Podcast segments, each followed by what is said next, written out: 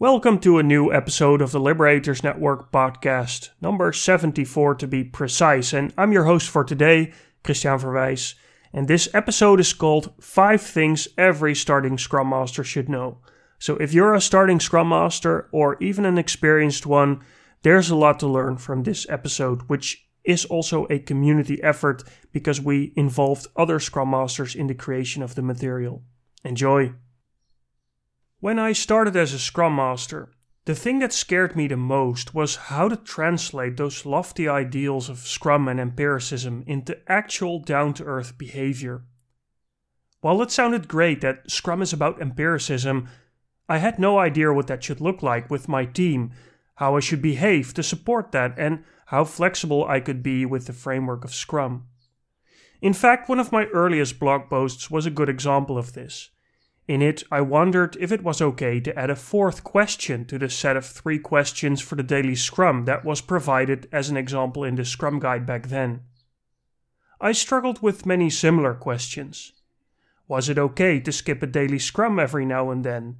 Should I, as the Scrum Master, always lead the Scrum events, and how? What should my relationship look like with stakeholders, especially when they ask me to relay their criticism to the team?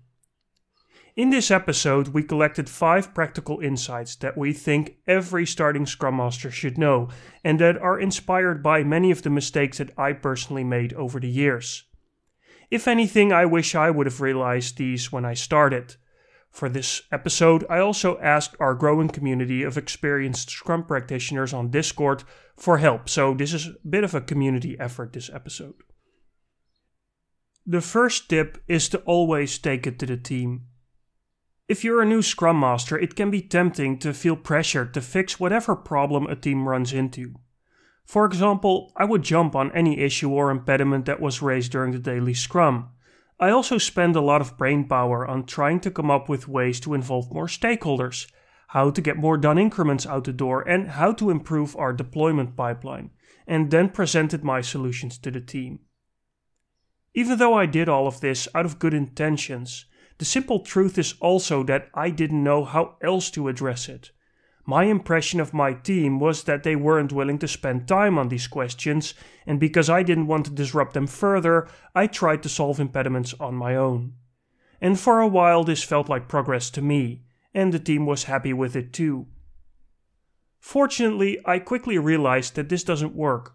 My first hunch was when my team increasingly delegated impediments to me, where it felt very efficient for me to resolve them. For example, my team asked me to go to the Scrum of Scrums on their behalf or to talk to the product owner to change the scope for the sprint. And then there was a laptop that suddenly crashed and the developer asked me to get a new one. My second hunch was when all sort of basic issues remained on the board for weeks during my vacation, waiting for my return to be picked up. In a nutshell, this is why you should always take it to the team. When in doubt, when faced with a question on how to do something, or when faced with an impediment, ask your team, including yourself, how they should handle this and then work together to actually do it. It works even better when you share your judgment free observations. For example, I noticed that a lot of questions for the product owner accumulated and remained unanswered during my vacation. Or, I am noticing that stakeholders rarely have anything to say during sprint reviews. When you do this structurally, others will start doing it too. Not only can you now benefit from the experience and insights from your entire team, but you also practice invaluable problem solving skills that are the drivers of continuous improvement. The second tip is to do a Scrum reboot with your team, always. As a new Scrum Master, you either have the luxury of starting a new Scrum team or you're joining an existing one. A hard lesson I learned too many times is that you should really reboot the team by bringing everyone together as early as possible and answer three core questions together. The first question is What is the purpose of this team and of the product that we're creating? The second question is Who is part of this team and who are its stakeholders?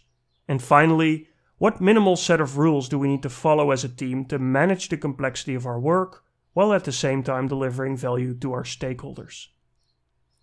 Even when the answers to these questions are obvious to the team, and that's not usually the case by the way, This conversation alone should create the foundation for all your work together. It sets the tone for your role and for that of your team, and it gives you the first opportunity to create transparency. And this focus on the purpose over the mechanics of Scrum also ties nicely with what community member Robbe added. He says, It is not about the framework, it is about what you should do with it and what you do with it. The third question naturally leads to how you use the Scrum framework to work empirically. It's often a great opportunity to refresh Scrum together and to take a look at how you want to use the various Scrum events.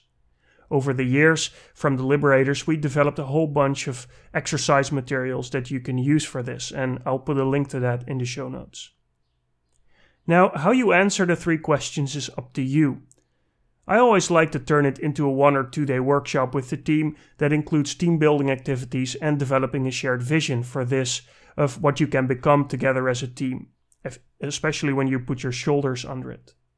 Whatever you do, fight as hard as you can to claim at least one part of a day for this. If it tastes like more and if it works, then you can schedule a follow up later. The third tip is to start with the stakeholders. My biggest mistake with Scrum, hands down, was how long it took me to realize that the stakeholders should drive everything that a Scrum team works on.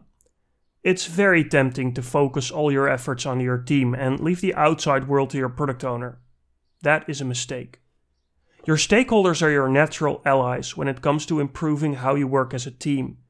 If you can't release a done increment every sprint because, it, because of unnecessary bureaucracy, it hurts your stakeholders just as much as it does your team. If your product owner doesn't have mandate to make decisions and everything slows down because of it, your stakeholders lose just the same. If your team delivers a product of questionable quality, exposure to feedback from your stakeholders opens the door to important conversations about quality control and your definition of done.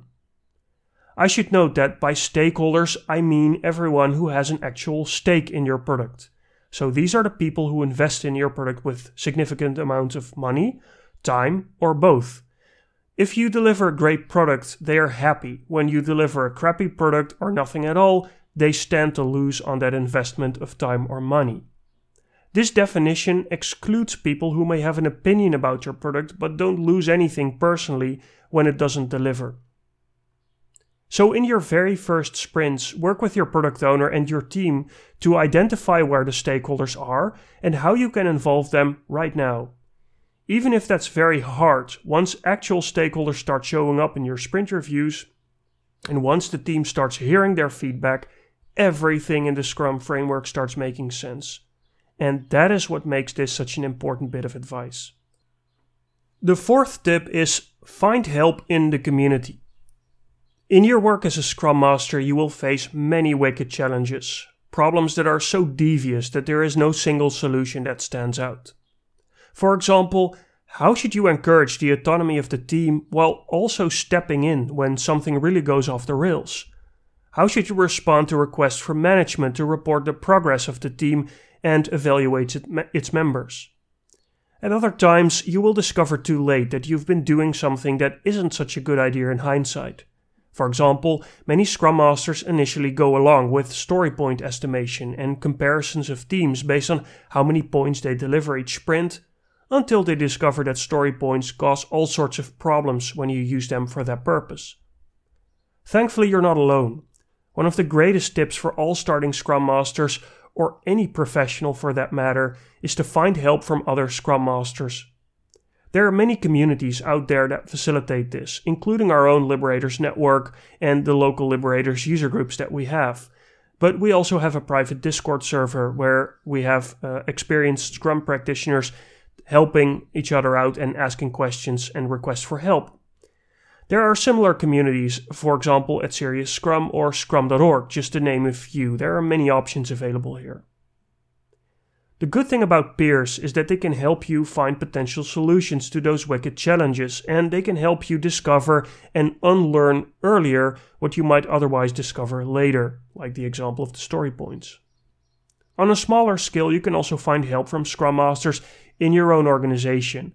And if such a network doesn't exist, you can start. We even have some strings of liberating structures that we created just for this purpose, and I'll put a link to that in the show notes. And that brings me to the final piece of advice, and that is to be kind to what is already there. It's easy to get excited about the potential of the Scrum framework for teams and organizations.